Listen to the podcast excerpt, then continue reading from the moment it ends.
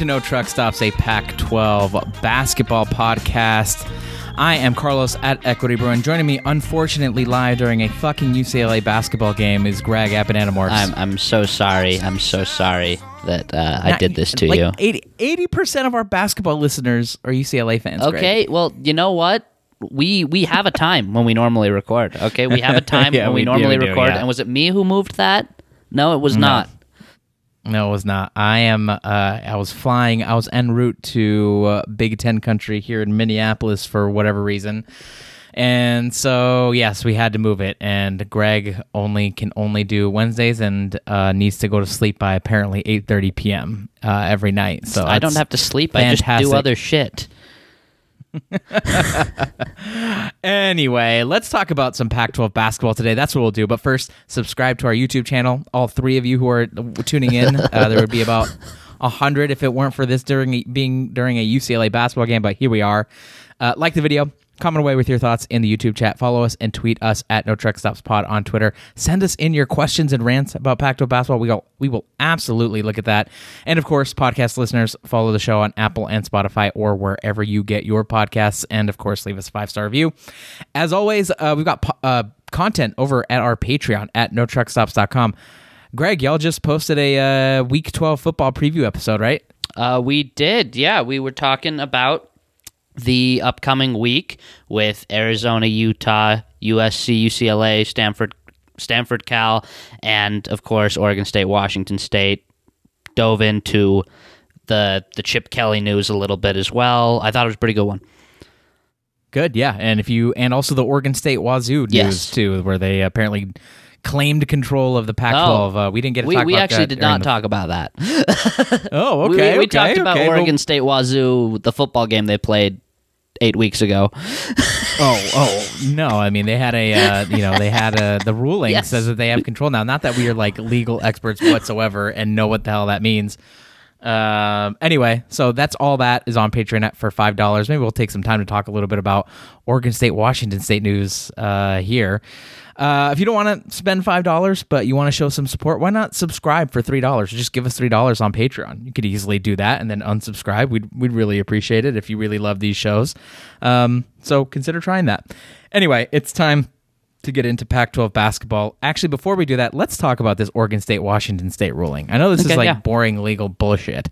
Um, but apparently, a judge ruled in favor of Oregon State and Washington State being the lone Pac 12 board members. We have not talked about this at all on No Truck Stops. I feel like, you know, it's like realignment was the only thing we were talking about. And then we were just so eager to talk about Pac 12 football. Uh, and we just said, no, fuck realignment. We're never going to talk about that again.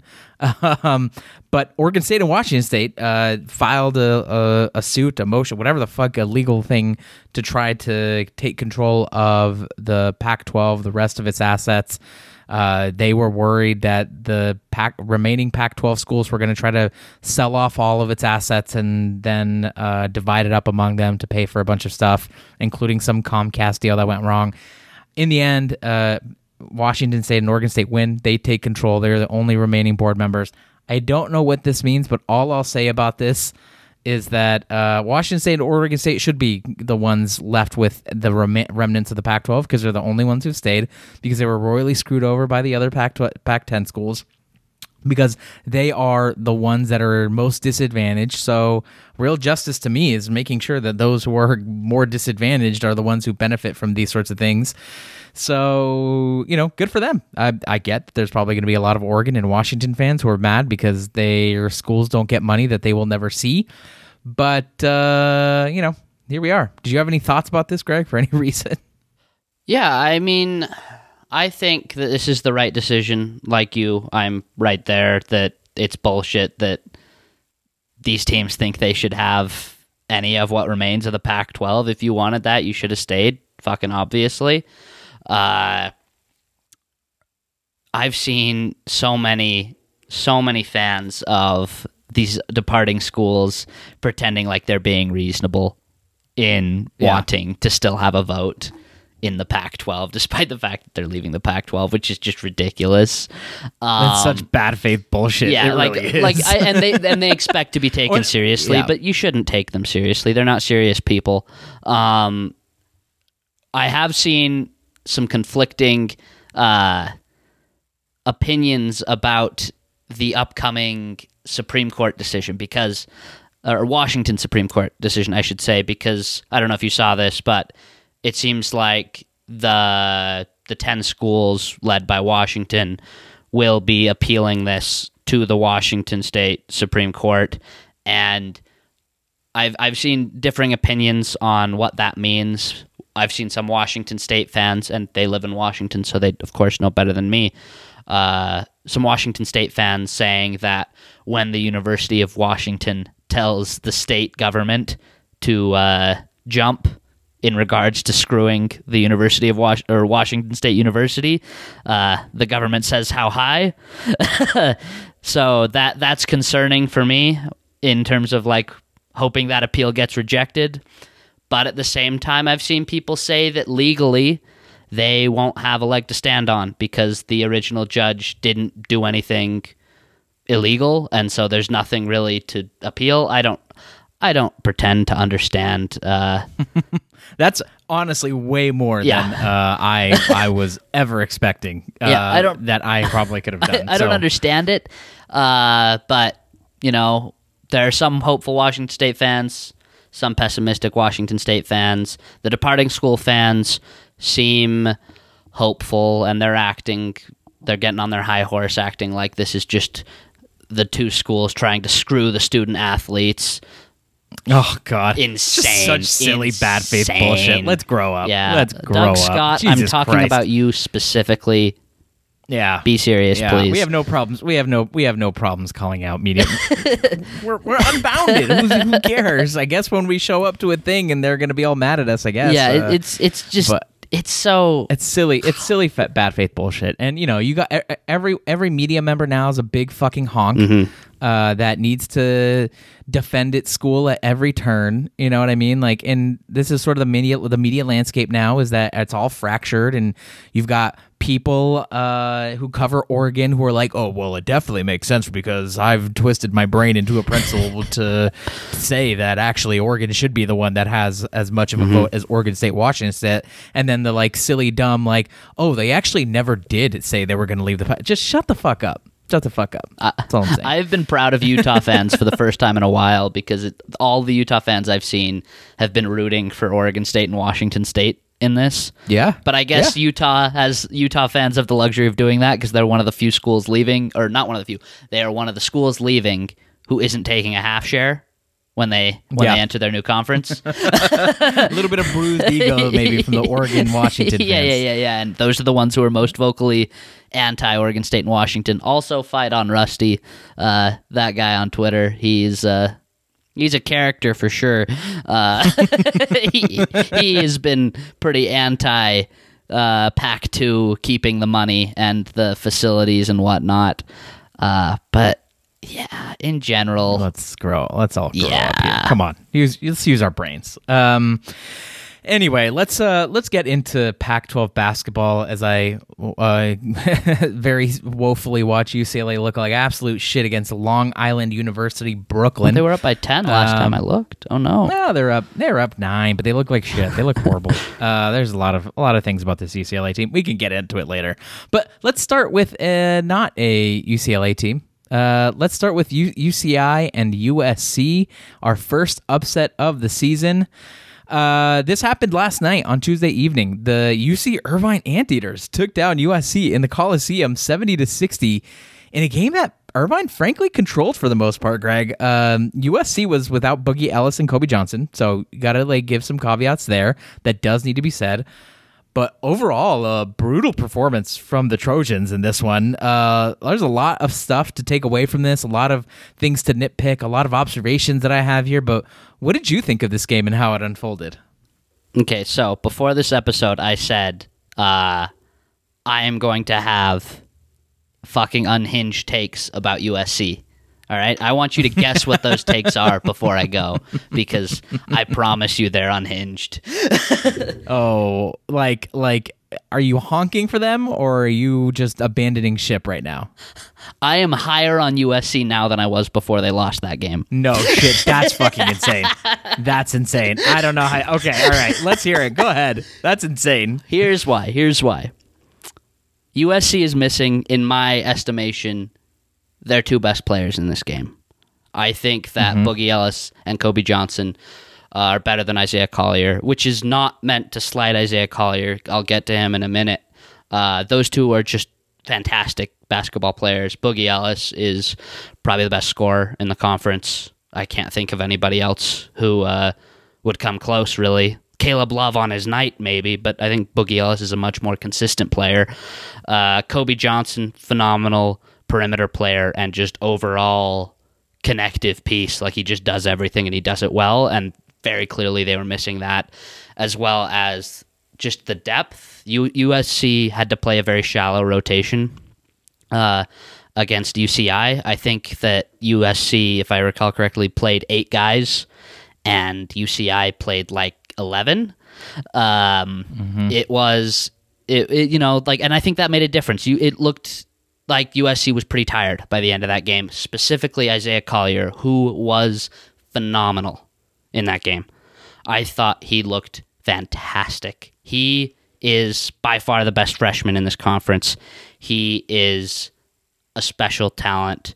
The turnovers are an issue, but at the same time, I feel like a lot of those turnovers weren't really his fault. Like he's throwing good passes that are hitting guys in the hands, and they're surprised. You know, I think I think there were at least three of those that I saw in the game where, uh, and three different players too, where he hit a guy with a pass, bounced off the guy's hands, and it took the guy like a second to realize that a pass had been thrown at him.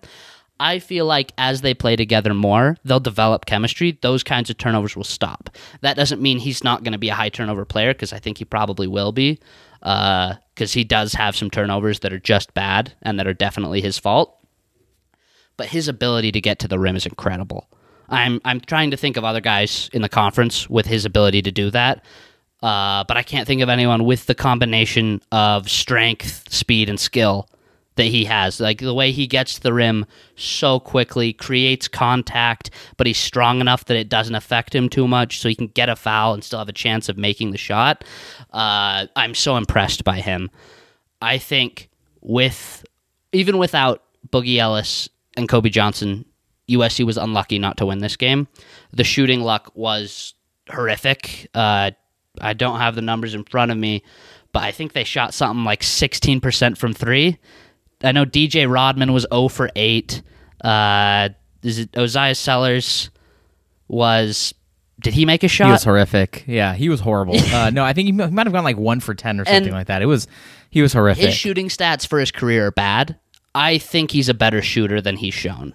Uh, it's a pretty small sample size, and his jump shot doesn't look broken. It looks okay.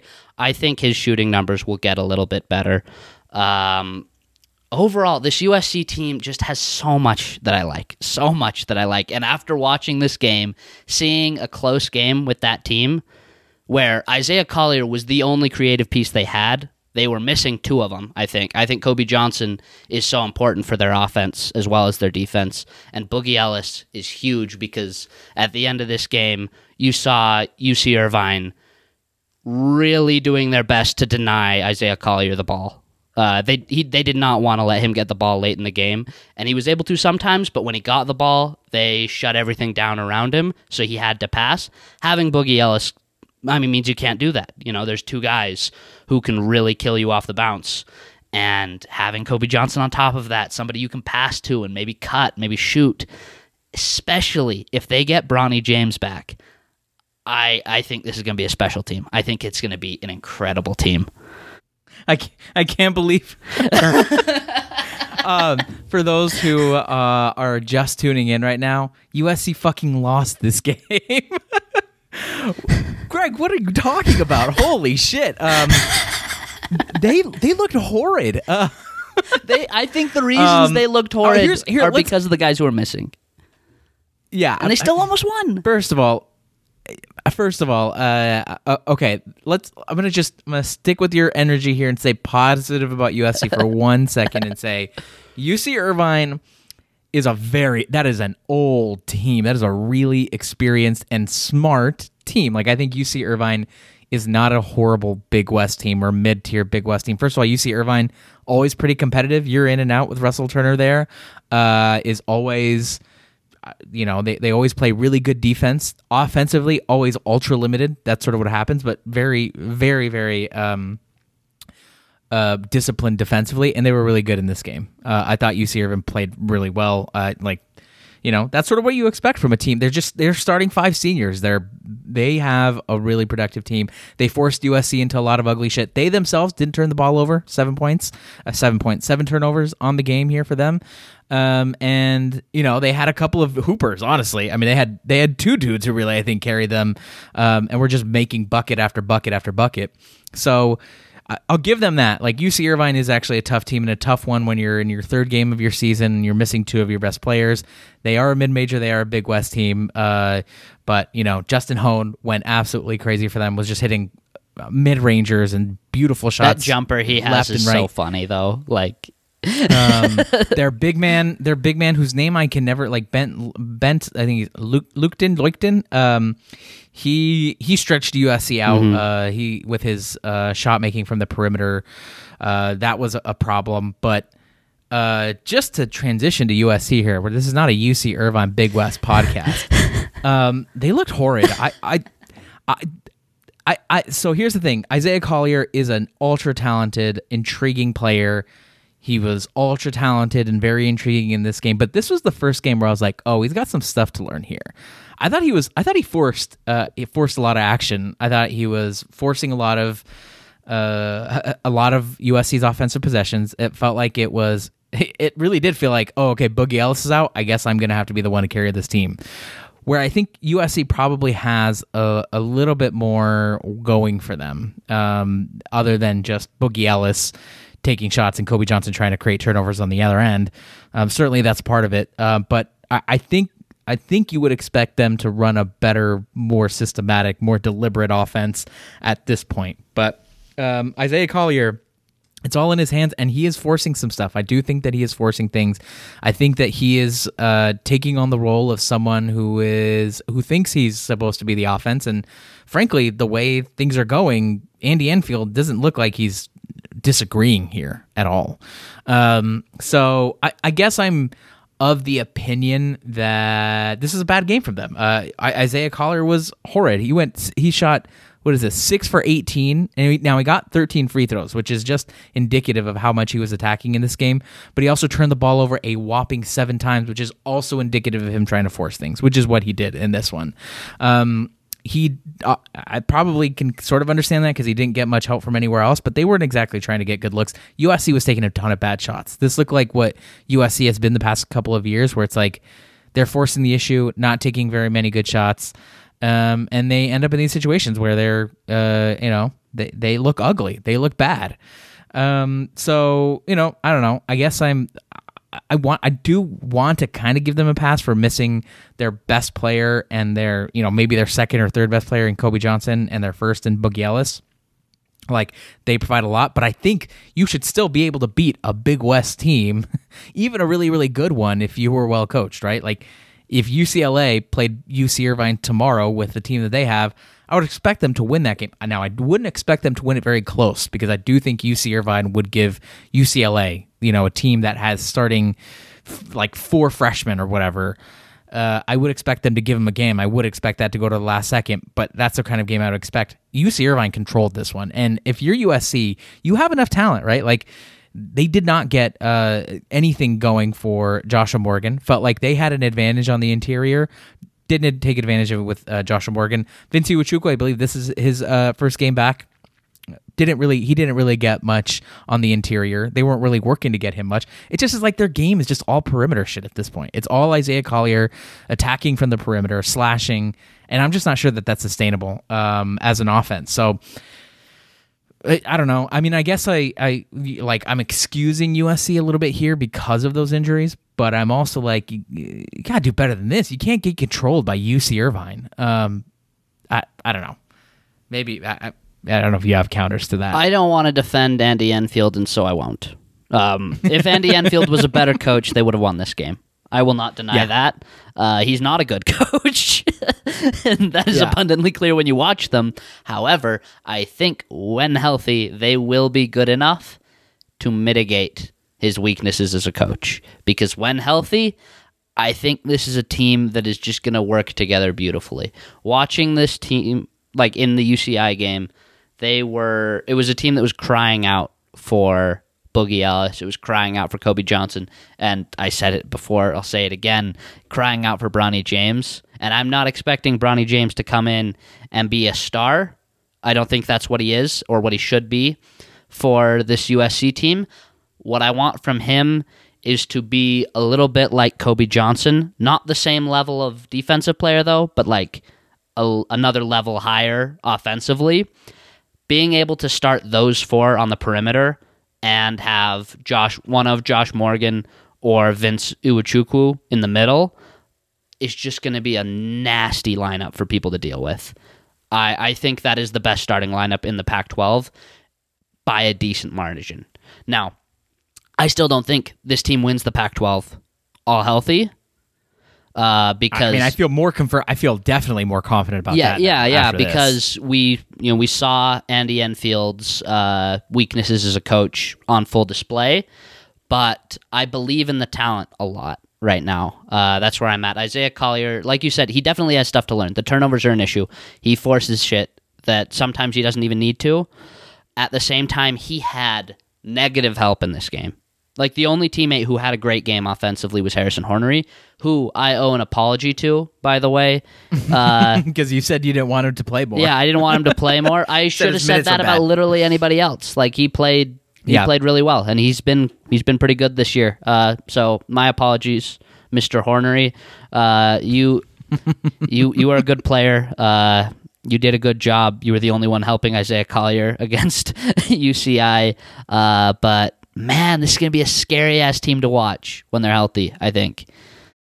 Yeah, they they are um they, they're talented, but uh, this is this is concerning to me. I guess losing to UCI is just a concerning thing to me. uh, I just- but but you know what, UC Irvine though, I will say competitive team. Uh, they are a really interesting, intriguing competitive team. I want to. This is an interesting comment from Chad that Russell T- Turner deserves a Big Five coaching spot, a Power Five. I think he means like a Power Five coach. He's gonna go coach at Big Five Sporting Goods. Um, a Power Five, Power Six in college basketball uh, coaching gig.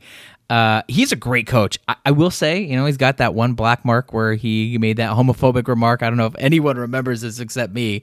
Um, I think it was against it was against Oregon, actually, of all teams. He made that one homophobic remark remark about um, uh, Louis King for Oregon, and he called him like Louis Queen or something. Um, and it was like, it wasn't a thing. I will say though, in it, not in Russell Turner's defense, but just as a some more context, Russell Turner like learned a lot from that. there's an article. There's an article written from um, I think it's Out Sports, uh, which is part of the SB Nation. They run an LGBTQ plus uh, sports site, and they had a long, lengthy profile on Russell, Russell Turner and what he had learned from that moment. And it seemed like he did a lot of really, really great work to learn about why that was homophobic. And I think is one of the few examples of someone who I think you know is willing to kind of learn and go on the record and talk about that and say here's what I've been doing and here's what I've been trying and who knows all that stuff is kind of performative sometimes but I think it was a big lesson for him but so I just can't I can't say Russell Turner deserves a power 6 coaching spot without you know Yeah. are bringing that up because that's such a that's such a core part of his story. But you know, he's he's had UC Irvine, um, you know, in contention for quite some time now. That was six years ago. It feels like four, now it wasn't that long. It was like three or four years ago. Whenever Oregon was last in the tournament and played UC Irvine, so um, we'll see. I don't know. That's kind of an intriguing spot. Stanford, like that'd be a great spot for him after they get if they ever decide to get rid of Jared. Yeah. Oh, God, we'll we'll get to Stanford, but you, you- back to USC because I am endlessly wow, I thought we were gonna move off. endlessly intrigued by them. I think that the USC, uh, I think USC is going to be a team that loses some bad games uh, in the regular season, but when they get to play the real uh like the the the contenders in the conference like when they play Arizona I think they are going to give Arizona hell. I think that is going to be Oh, a I dis- I could not. I think that's going to be a brutal game for Arizona. I think that USC's size, USC's athleticism is going to be an issue. Let's let's move on to this is that's an interesting comment. Let's move on to the other big game here. Uh, Arizona beating Duke, and then we could talk about Arizona and USC and which one we think is where you would put them in your sort of Pac-12 tiers here. Um, Arizona goes to Cameron Indoor Stadium and beats Duke 78-73. This game was a blast. This was like these two teams were connected the entire time. I'm not sure either either of them ever pulled away. Um, Arizona ends up with a five point win. Another massive road game for Tony for Tommy Lloyd. Feels like that's all he ever did. Did um, great all around game from a bunch of guys. Uh, Kylan Boswell, 12 points. He filled up the stat sheet again. He's this is com- becoming common for Kylan Boswell. I feel like he does this regularly. 12 points, 8 rebounds, 5 assists, 2 steals, 1 block. Um, a block, even 4 for 7 shooting. Absolutely absurd player. Fantastic performance from him. The the one that I think is kind of a difference maker for Arizona this year is Keshad Johnson. Uh, he had 14 points, 6 for 14 shooting, not ultra efficient, but had 8 rebounds uh, to go with, along with a steal and a block. Uh, he was fantastic in this game. Uh, Pelle Larsson, 12 points, 6 rebounds, 2 assists uh, to chip along with that. Caleb Love, uh, a bit of a shot jacker, 11 points off 10 shots, but he also uh, played some incredible defense here and uh, did have some brutal turnovers. So Arizona goes on the road and beats Duke. What were your react? Did you get to watch this game? What were your reactions to what was happening? I was able to watch this game in its entirety, and the number one thing that I thought about this game, and looking at the box score now, goes against what I thought I was seeing, was Tommy Lloyd. I thought really liked Krivas in this game. Uh, like he, he he used him a lot. He- uh, he, I think he started him over Ballo, right? He didn't start over Ballo, but he came in really early. I think. yeah, like in the one minute mark. Uh-huh. felt And like like he only played in. twelve minutes, but it felt like he played. He was all over. yeah, the it place, felt like he played a lot more than that. I thought he had a really good Yeah. game. I think he's going to be a contender for six man of the year in the conference by the end of the That's year. That's interesting. Uh, I don't think he'll win it because he's not going to be a scorer type, you know. But like in terms of impact, I thought he had a really good game. I thought he was pretty impressive. He missed some layups that you in the post that you'd like him to make, but I kind of think that was just noise. I think he's going to be better there going forward. But back to the game overall, uh, Arizona was impressive in this game for sure. The, I mean, Caleb Love, for Christ's sake, he was he might genuinely be doing the Remy Martin. Like he might be doing what Remy Martin did at Kansas because he was an impactful player. He shot terribly in the game. He was three for 10, one from five for three, one one for five from three. But uh, defensively, he was like giving effort throughout the game. Like he had a monster block uh, on a Duke player whose name escapes me, but I was so impressed to see him like making an impact outside of scoring because it's not what I was expecting at all.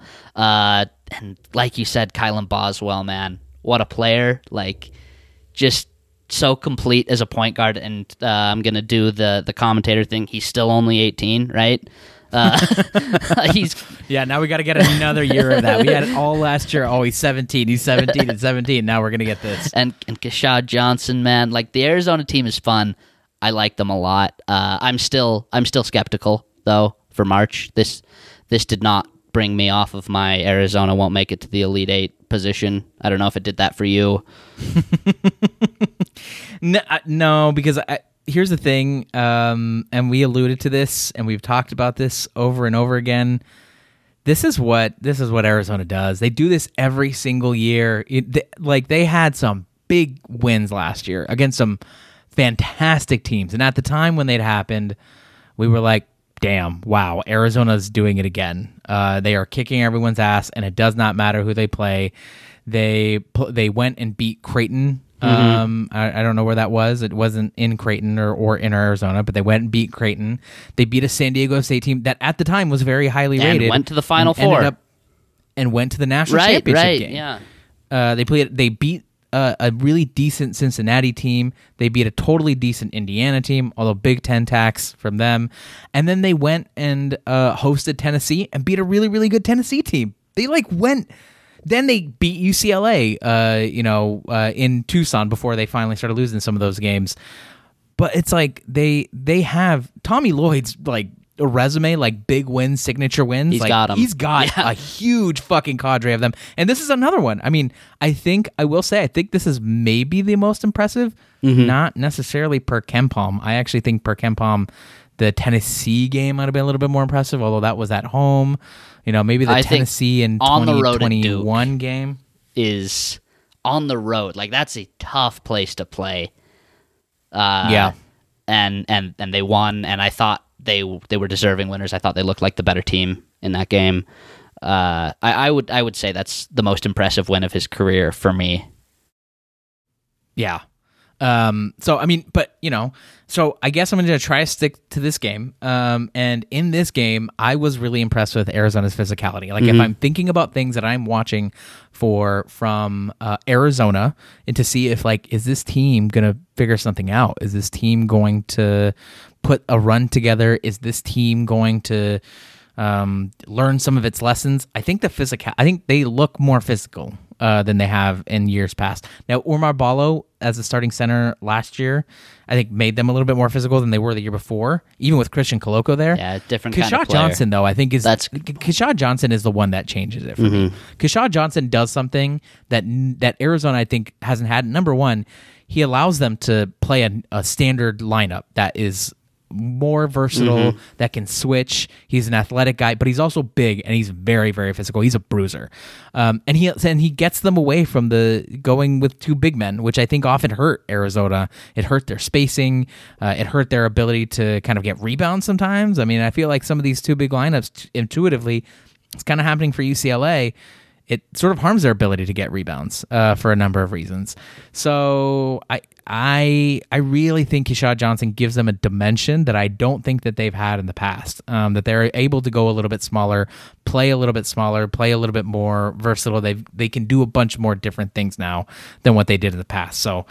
I, that is, I think that is what I'm more taking away from this game is that they look like they might have some pieces Mm-hmm. that might enable them to be more sustainable. Again, will it translate to March? We'll see. I think this is a better Arizona team than last year's team. Watching that game, and like you said, Keshad Johnson is a game changer. Kylan Boswell versus Kerr Kriisa, massive upgrade. And, you know, I think not having to play two bigs is great. Although I think Tommy Lloyd wants to play two bigs. the way he talked to Media Day made it sound like he was yearning for the ability. Like, like I want to, man, but it's just not going to happen this year as much because of, uh, you know, the Yeah, what is it going to be? Krivas and Ballo? that like, that that would be a nightmare. You're not. Yeah, that's not would going to be to a nightmare. He Yeah. won't do it. He's he's too smart for that. Uh, the reason that I'm still on my uh, they will not win in March uh, take, and not my take, but like our collective position of they will not uh, win in March is not so much the physicality as it was before, uh, because like you said, Keshad Johnson, man, he's just fun. He's great.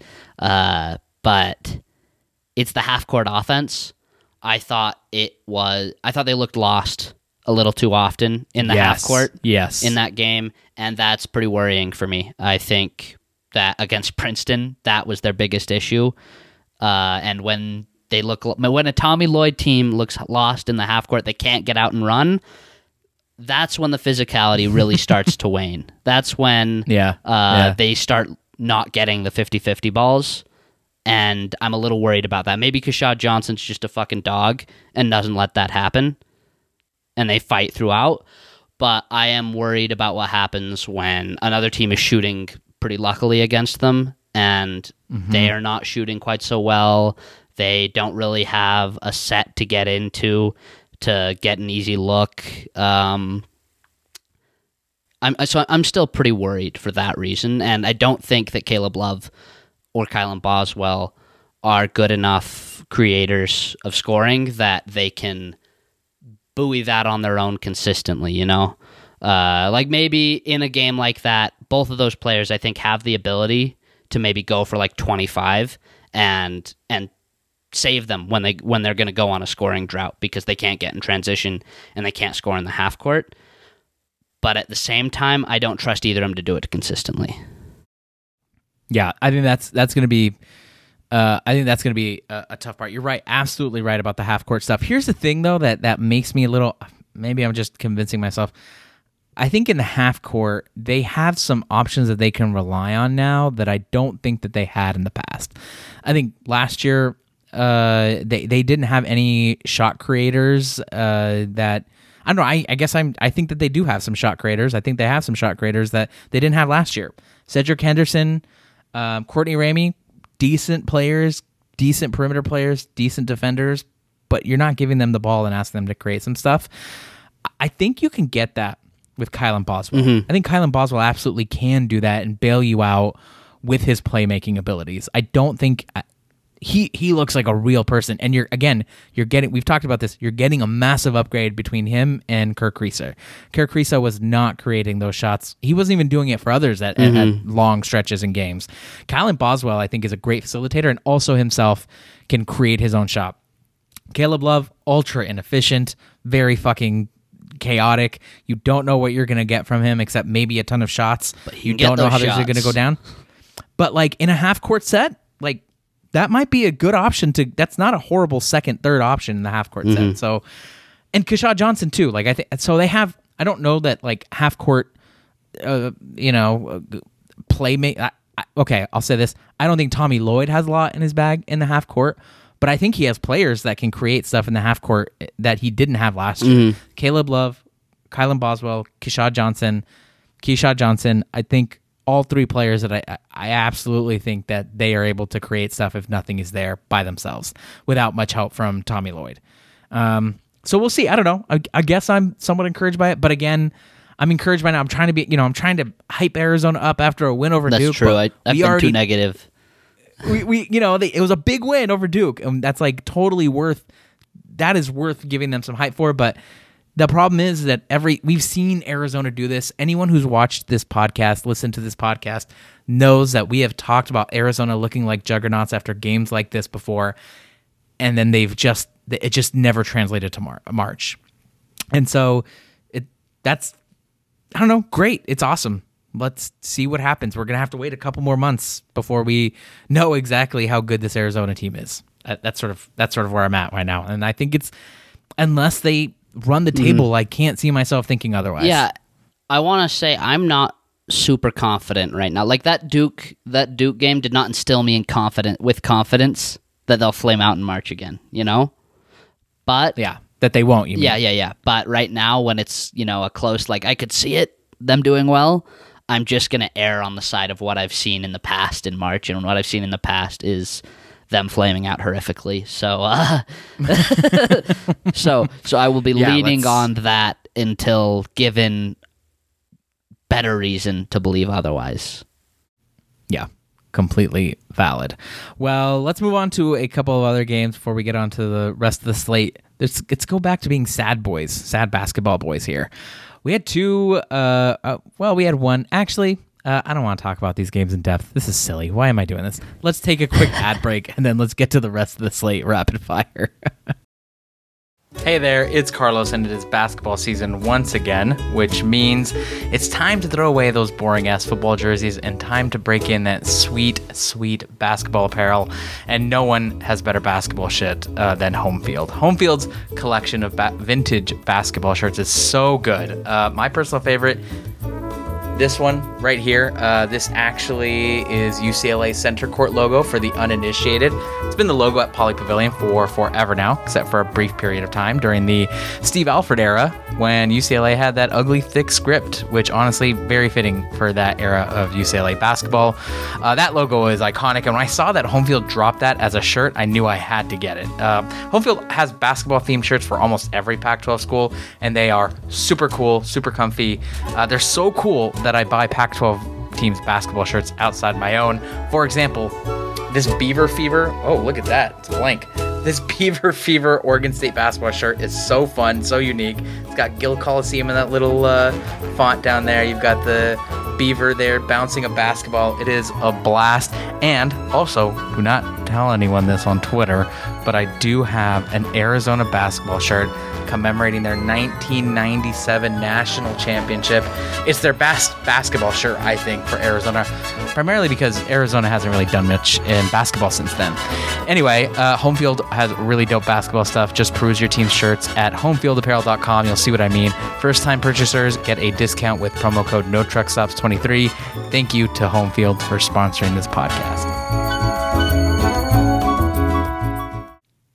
All right, we're back. Let's talk about the rest of the slate rapid fire.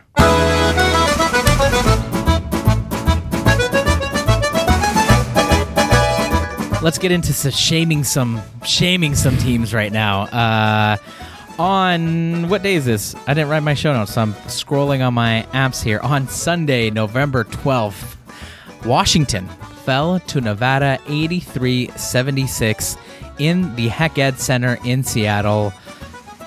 Uh, Greg, you're on the. Is Mike Hopkins getting fired midseason? Mike Hopkins should be fired into the sun right fucking now, okay? I hate this Washington team with all of my heart. They have just like I, I think I love every player they have individually. I love everybody on that team, and he somehow makes watching them a slog. Like the fact that you can have a roster as exciting as as they have and and make it look bad, like he's just so uniquely terrible as a basketball coach. I hate him. They won't fire him. yeah, absolutely. Uh, it's funny. Uh, Ne- Nevada is, is also coached by an idiot basketball coach, Steve Alford.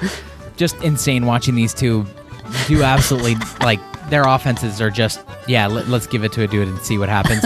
Washington Washington just happened to be a little bit sloppier, frankly. Um, Keion Brooks looks cool. Looks like a real player. That's kind of it. He's gonna he's gonna strike some fear into some teams, and then everyone's gonna be like, yeah, just shut him down, and then you're good and they'll be fine. Yeah. So uh, let's move on from one fucking disappointment to another. Santa Clara upsets Stanford in Maples Pavilion, 89 to 77. Stanford uh, was absolutely dog shit in this game. Greg, who's worse, was Stanford or Washington? Washington's worse, I think. Uh, Okay. maybe maybe Washington ends up being a better team, but I like Washington's roster a lot more, so I'm more offended that it's being wasted. Uh, Andrej Stojakovic looked really good for uh, for Stanford, at least in the loss. So, Yeah. so good, good for First them, I for him. guess. But like, God, why did you retain Jerod Haase? Everybody knew this was gonna fucking happen. yeah, these two teams are Except going Reed. down the Everyone shitter. but Reed Uh, knew. Yeah, yeah, and even Reed not knowing is is a bit honestly. um, yeah, garbage stuff from Stanford. They got re- out rebounded by Santa Clara, forty to twenty eight. Like that is a huge rebounding disparity for all the size that they have. Maxime Reynaud, a big dude, you should be able to. Oh my god, Stanford is Stanford and Washington both. I, I picked them to be the worst two teams in the Pac-12 by a comfortable margin. I'm glad that's coming true. I'm, I'm pretty sure that's what's happening. Uh, on Saturday, ASU beat Texas Southern 63-52. On Friday night, Oregon State beat Troy in double overtime. Colorado throttled Grambling State. Oregon beat Montana without N'Faly Dante in an ugly one, 75-61. Stanford did beat Sac State, so I guess credit to them, 91-73. Utah beat UC Riverside 82 to 53, and Wazoo beat Prairie View A&M 83 to 65. Greg, any notes from these? Not a lot. I wasn't able to catch two of the three, but like, I mean, not two of the three, two of these games, but I don't think there was anything spectacular in any of them. Eh. Even as I yearn to talk about Utah basketball, uh, there was nothing notable about that UC Riverside game. Uh, just continue hoping Deivon Smith gets a waiver. Uh, but yeah, Only notable thing for me, Oregon State, yeah. back-to-back Double overtime O- wins. Yeah. A double I will OT say- against Troy, where Troy apparently didn't almost make their flight home, but then they did, so that was cool. According to KenPom's excitement ratings, uh, that Oregon State Troy game is the most exciting game of the year so far. Lovely. Hang a banner, Oregon State. Uh, Jordan Pope did not look good in that first game against Troy, but looked much, much Mhm. better in that second game against Appalachian State. What's uh? Do you know? Do you have Appalachian State? How good are they? Did Oregon State accidentally beat a really, really good team? Uh, Unfortunately, doubt it. late- 181. That's not That bad. that's better than I was expecting. Good Yeah. on Oregon State. Up the Beavs. Good on Oregon State. Uh, they have now beaten a team not rated, I think, like a Division two, Division three team, the number 223 team in Troy, double overtime, and then the number 181 team in Appalachian State. Gotta say, Beavs, pretty good. Liking my Beavs going 500 uh, uh, pick here. They got Nebraska and Baylor coming up here, so let's see how they handle that. Those two teams, top 60 teams in KenPom. So we will see. Uh, other than that, Pac-12 mostly went chalk. We had a couple, you know, weird games here and there, but they were fine. Uh, women's basketball, though, we had some really, really big ones. Stanford beat the shit out of number nine Indiana. Cameron Brink was unbelievable in this game. Uh, she dominated.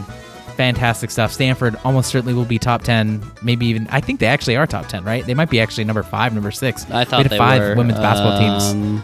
Where where are they? We had five Pac 12 Yeah. women's basketball teams in the top 10. What are they? Um, there's Utah, Stanford, Colorado. Are they there? Yeah. Arizona. Yeah. UCLA. Well, right. Um, so yeah, tons of tons of teams there in the top 25 and five of them in the top 10. Really, really cool stuff. So Stanford looking pretty Oh, awesome. One of them might not be in the top, ten after this. Yeah, let's talk about that one really quick. Baylor beat Utah 84 77 in Waco. This was Utah's first loss and also kind of an important loss considering that Utah is considered Pac 12 women's basketball favorites coming into this one. Greg, did you get to watch it? You have any thoughts? I was able to watch this game, and I, I'm not too worried because Baylor looked like a good team, but Utah during that game it was so weird. To me, it looked like the offense and the defense just never quite lined up at the same time.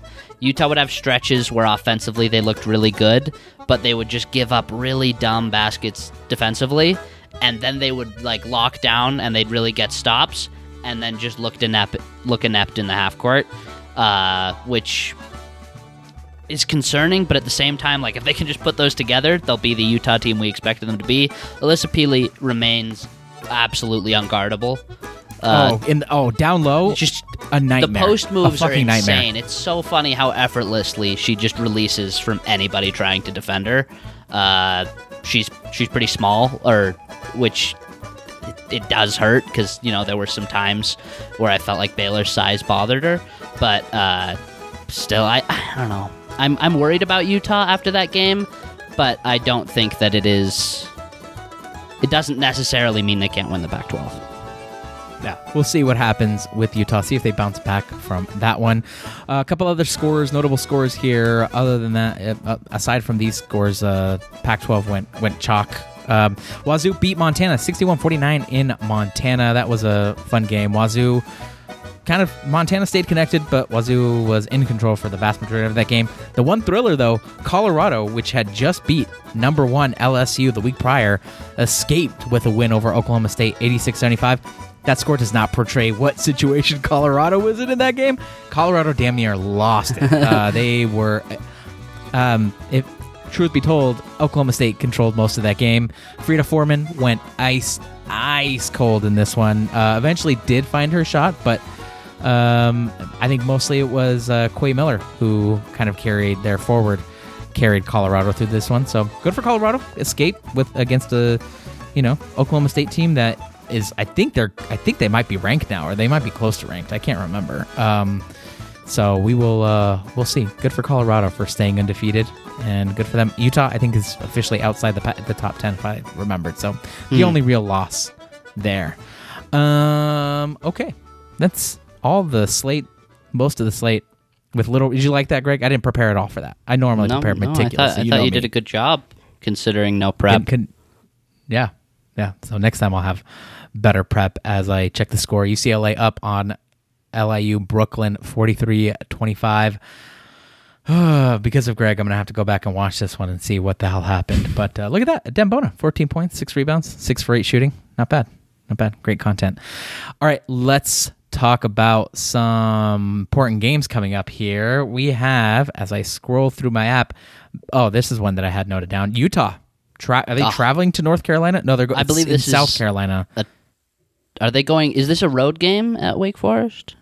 Uh, this is in, uh, Wake Forest is was- in North Carolina. Yeah, right? yeah. So this is like the Charleston Classic South- or something. like yeah, yeah, something like that. Yeah. uh, they're going to Wake Forest, Utah, four and a half point favorites. I know you don't know nothing about uh, Wake Forest, so what are you watching for from here from Utah? Well, I did look at KenPom, and Utah is a favorite for KenPom. Uh, interesting thing looking at this Utah's moved ahead of Oregon in KenPom to be the fifth highest rated team in the Pac 12. They're right next to each other in the national rankings. But that Oh, wow. was that was surprising awesome. to me. Uh, but back to the Wake Forest game. What I want to see from Utah is a dominant maybe not dominant but i want to see very sound defense you know? Like we've talked about with that size the defense is going to be the bread and butter. And i want to see because it i want to see better half court offense with with lawson lovering in because it's it's pretty clear that craig smith wants to play him and carlson together. And if that works i think it could be it could really work you know but I thus far I haven't loved it. I've, I I like Keita a lot more than Lawson Levering with with Carlson right now, and uh, we'll see. I I want to I want to see a little bit more cohesion when those two are on the court together. That's that's what I'll be looking for most. But a win, you know, a win is a win. However they Oh, do yeah, it, if they can pull that off against a good team like Wake Forest, I'll feel great. 72nd in KenPom, uh, Wake Forest is. So that'll be a, a really useful test, I think, for Utah and the Moose. Uh, a couple other big notable games here. Uh, Xavier plays Washington. Xavier is coached by Sean Miller. For those who don't remember, they are 38th in KenPom. They're going to travel. I think they travel. Nope, they play in Las Vegas, um, probably some tournament or something. Uh, so that'll be a big test for Washington. Uh, we also get Mississippi State playing Washington State. Mississippi State is uh, I don't think they're that highly rated, but they're you know they're a power basketball team. I have to go. And this is what I do when I don't prep is I just control F. That's what everyone wants to see here. UCLA's got Um, Marquette, right? Or is that next? uh, I don't. Do they have Marquette? Do they have Marquette this week? I've got to go back and look at the schedule. Uh, Mississippi State is actually 21st in KenPom, so that is a pretty big test for Washington State. Washington State looks like a competent team.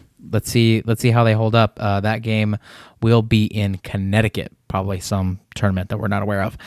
Uh, and then Oregon State that same day plays Nebraska. Xavier Washington, Mississippi State, Washington State, Nebraska, Oregon State. Which one are you looking forward to most between those? Obviously not Washington. Uh, I think I think Washington State. I want to see them against a good team. Would love for them to be able to pick up, you know, and and look like uh, a threat for the bubble after what they lost last year. Uh, that that game I think is the one I'll be most excited for.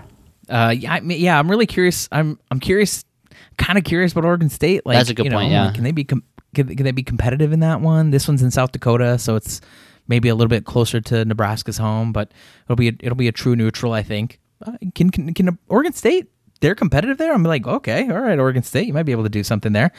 Um, so we'll see. Washington State, I think you're absolutely right. Xavier Washington, I don't know. I think there's a good chance Washington actually wins that game because Keion Brooks goes nuclear, gets 35 points or something crazy like that.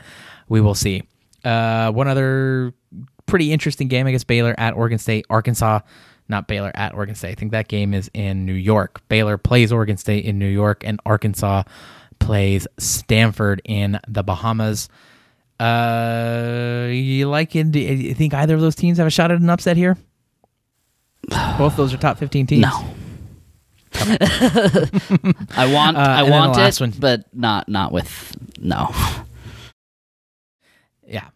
Yeah. And then the last one here is part of the Maui uh, Invitational. UCLA plays Marquette.